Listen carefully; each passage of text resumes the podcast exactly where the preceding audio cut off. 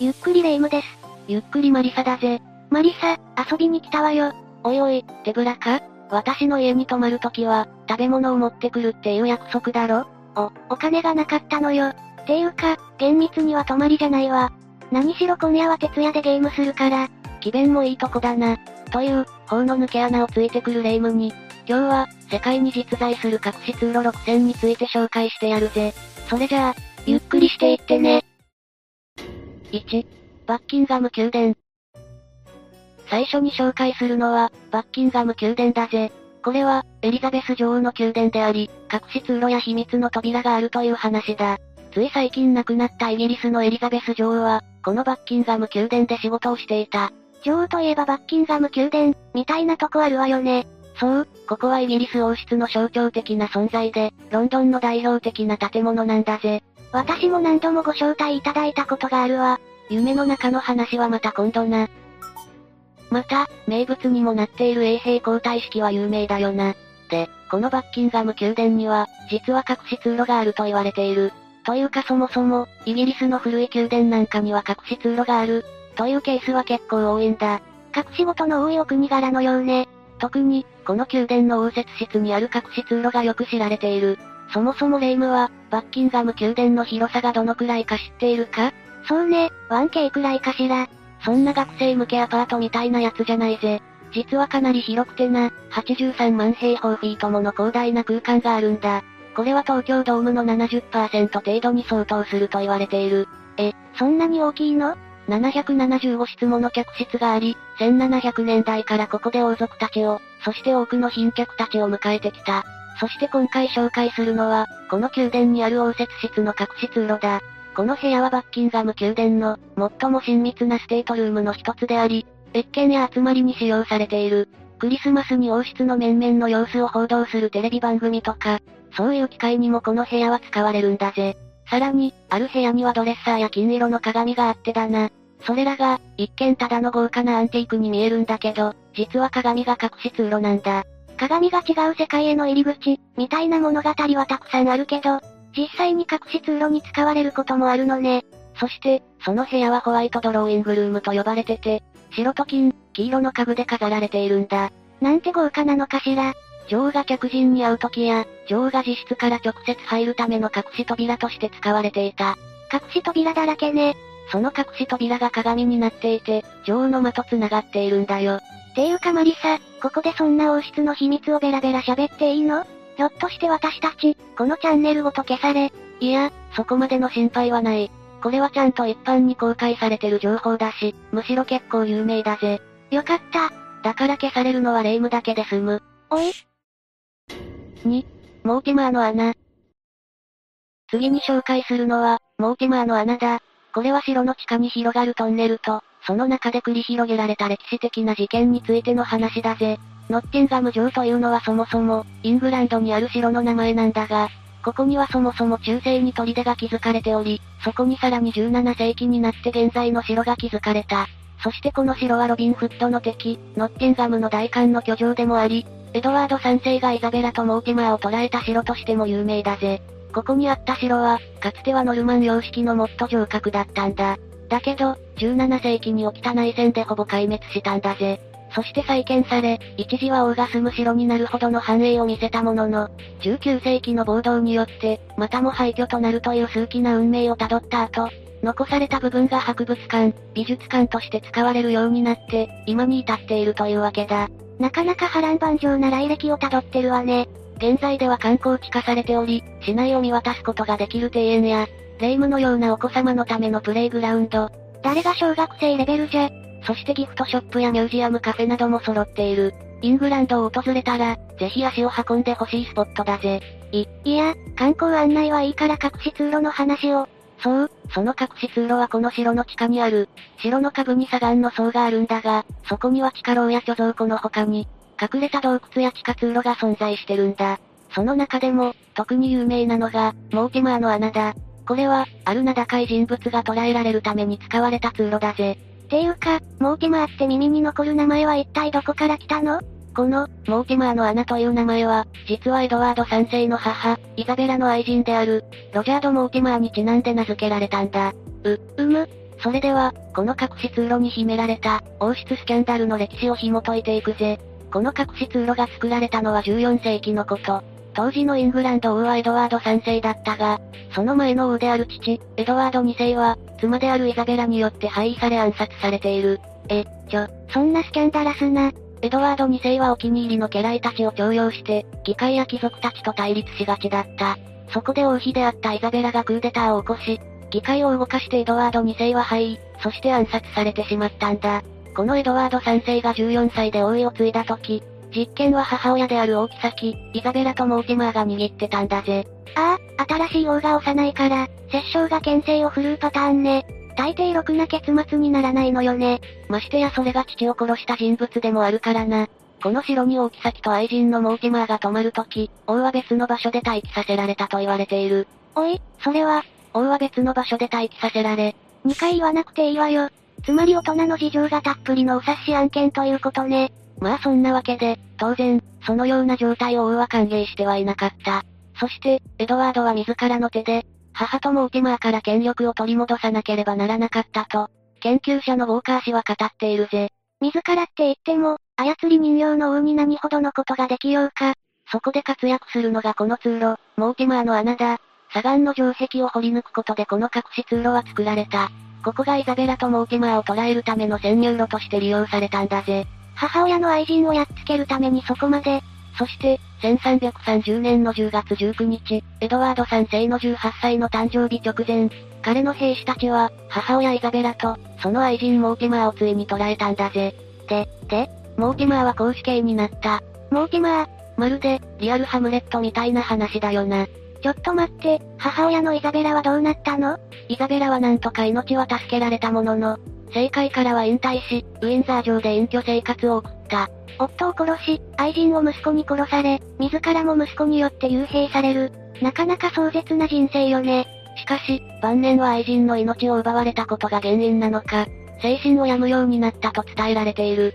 ちなみにこの地下通路を見学するツアーがあるんだけど、300段以上の階段を、上り下りするんだから覚悟が必要だぜ。13階段を登らされたモーティマーに比べれば、なんてことない苦労ね。3、ガレリア・ボルボニカ。次に紹介するのは、ガレリア・ボルボニカだぜ。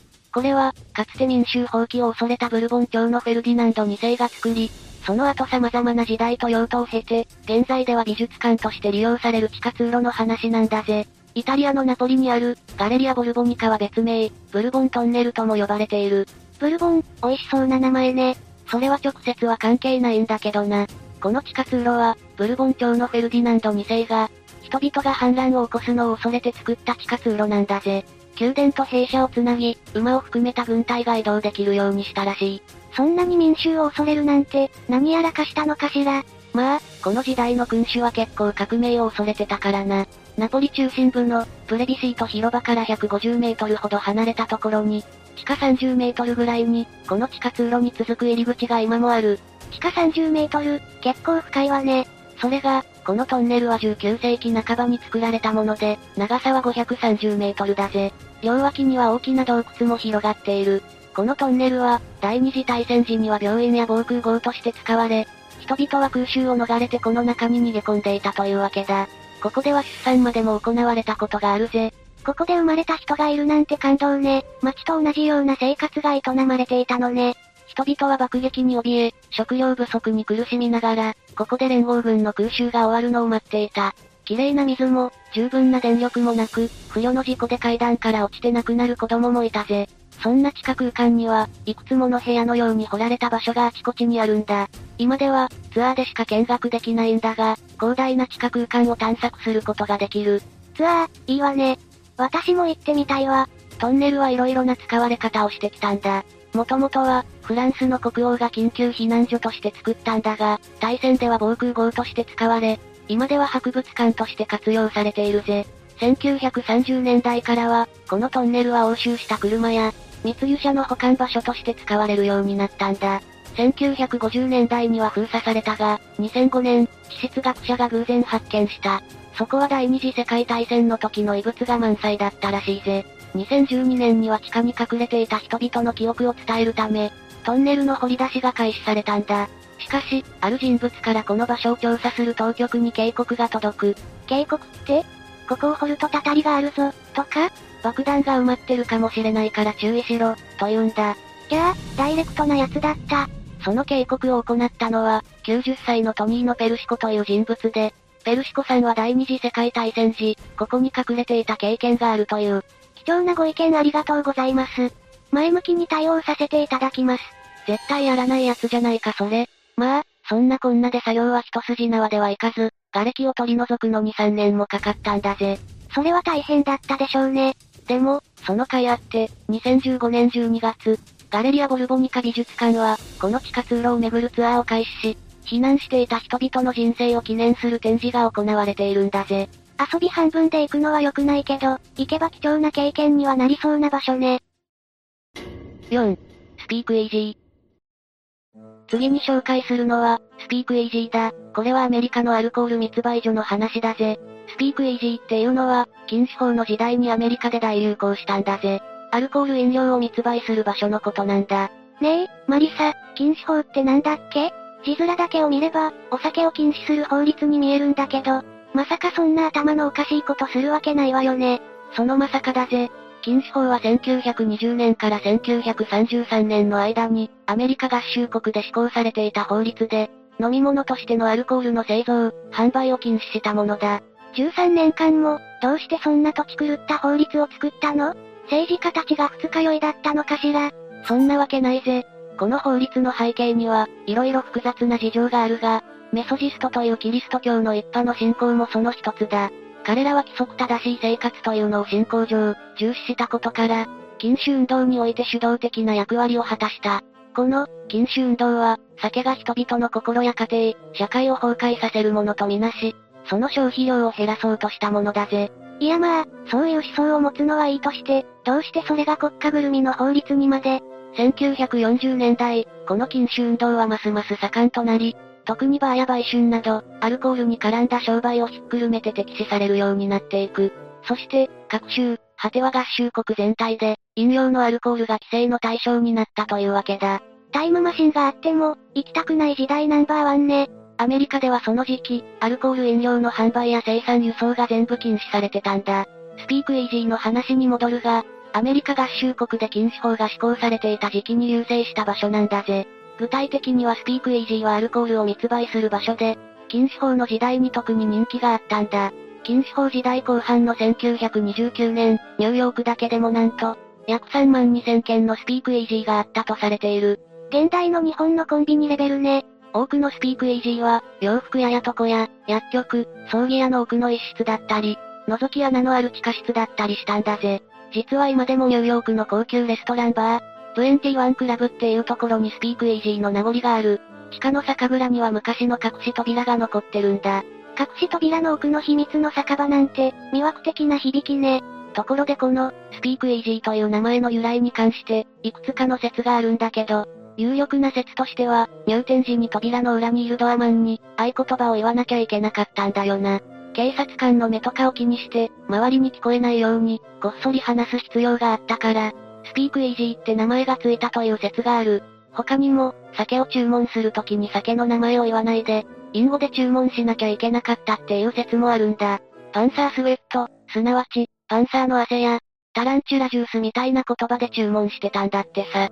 ちょ、何その中に心をくすぐるルールの数々、ぜひ私も行ってみたいわ。禁止法が廃止された後は、当然、普通の酒場も解禁され、本来のスピークイージーはなくなってしまったけど、今でも、スピークイージーって言葉は、レトロなバーを指す言葉として使われてる。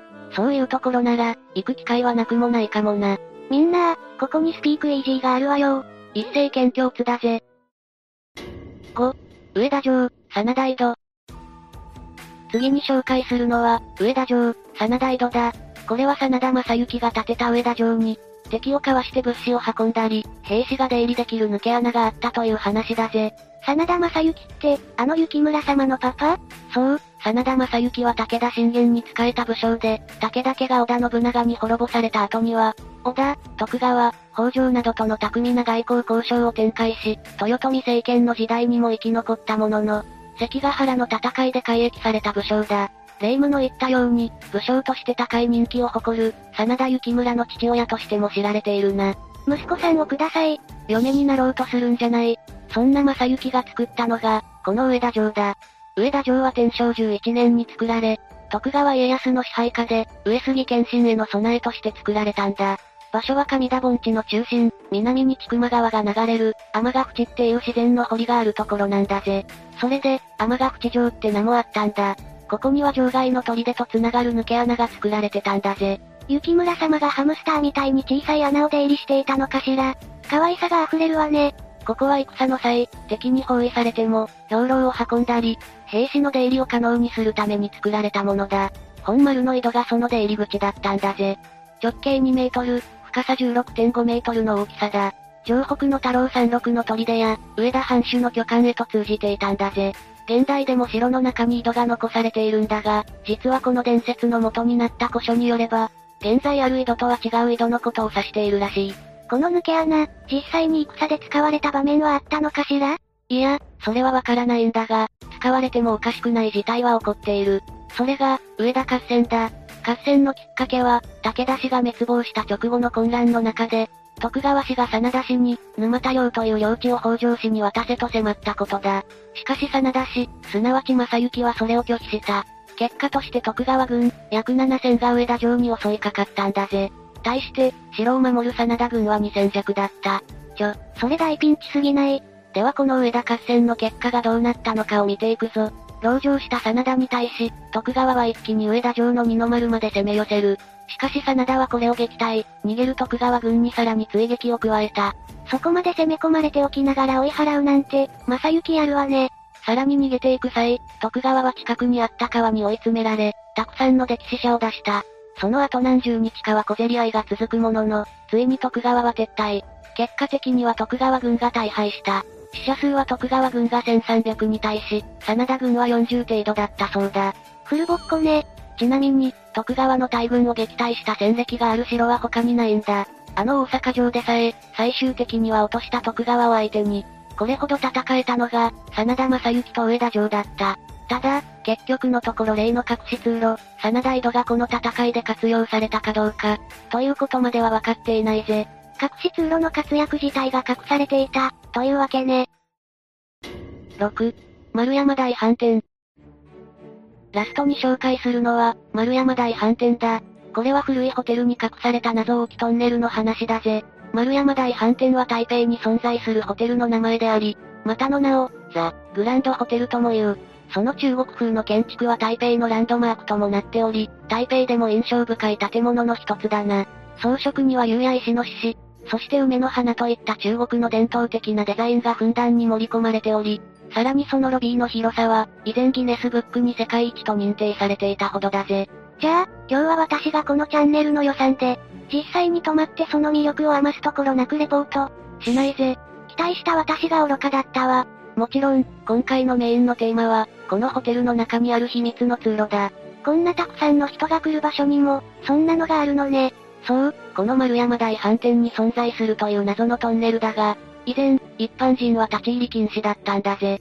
全容は不明で、様々な憶測が飛び交っていた。憶測って、例えばどんな？総統府へ通じてるとか、市林艦艇に繋がってるとか、あるいは、陽明山や台北村シャン空港まで行けるとかな。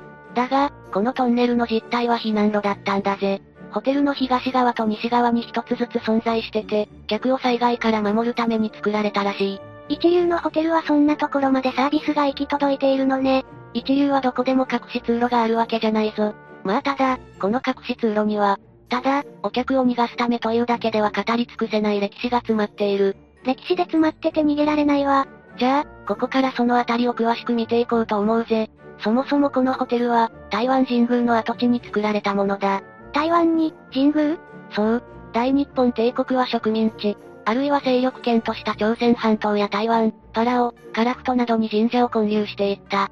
その一つが台湾神宮だぜ。日本の統治期には台湾に多数の神社が作られてたんだが、その中でも台湾神宮は重要視されてたんだぜ。それは初めて聞いたわ。しかし、1944年になると、台湾神宮のあった場所に飛行機が墜落。その結果、ほとんどが消失したんだ。なんてこと。そして翌年、日本は連合軍に降伏し、台湾からも撤退することになる。この台湾神宮をはじめ、台湾にある神社は全て廃止された。1952年、台湾神宮の跡地に建てられたのが台湾大飯店だ。その後、丸山大飯店と改名し、蒋介石の妻である装備霊がオーナーとなったんだぜ。蒋介石って美味しいの？料理の種類の名前じゃないぞ。蒋介石はかつて中国本土を支配した中華民国のトップだ。第二次世界大戦で日本を追い出した後、共産党との戦争に敗れ台湾に逃げてきた。その妻、装備霊は流暢な英語を駆使して、日本や共産党と戦う夫のスポークスマンとして活躍し、彼女が建てたこのホテルも、海外の賓客をもてなすのによく使われたというわけだ。あら、それで高級ホテルになったのね。そうだぜ。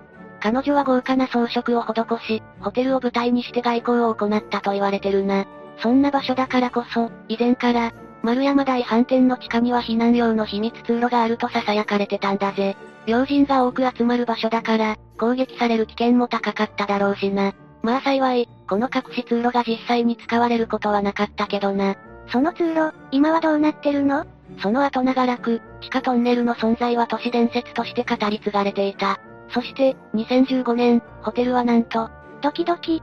この隠し通路を一般公開することを決めるんだぜ。わーい、見せ物わーい。というわけでこの秘密のトンネルは、現在では一般人も見学することができる。従業員通路の奥に入り口があり、急な下り坂、そして滑り台が並走している。緊急脱出用のものだから、歩いていては間に合わない時に備えて作られたのね。いや、これは人が滑って降りるにはあまりに急すぎる。どうやら荷物用に作られたらしいな。トンネルは先へ進むほどどんどん狭くなっていき、最後には大人が立って歩くのが困難なレベルになるという。作っていくうちに予算がなくなったのかしら。そうして、最後にはホテルの西側にある公園に出ることができる、というわけだ。